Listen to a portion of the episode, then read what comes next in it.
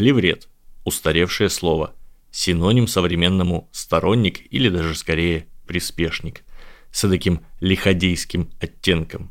Мол, поглядите, злой граф со своими клевретами сызного бесчинства устроил. Эки он пидорас. Происходит от латинского «каллибертус», получивший свободу с кем-то. А то, в свою очередь, от «либер» – свободный.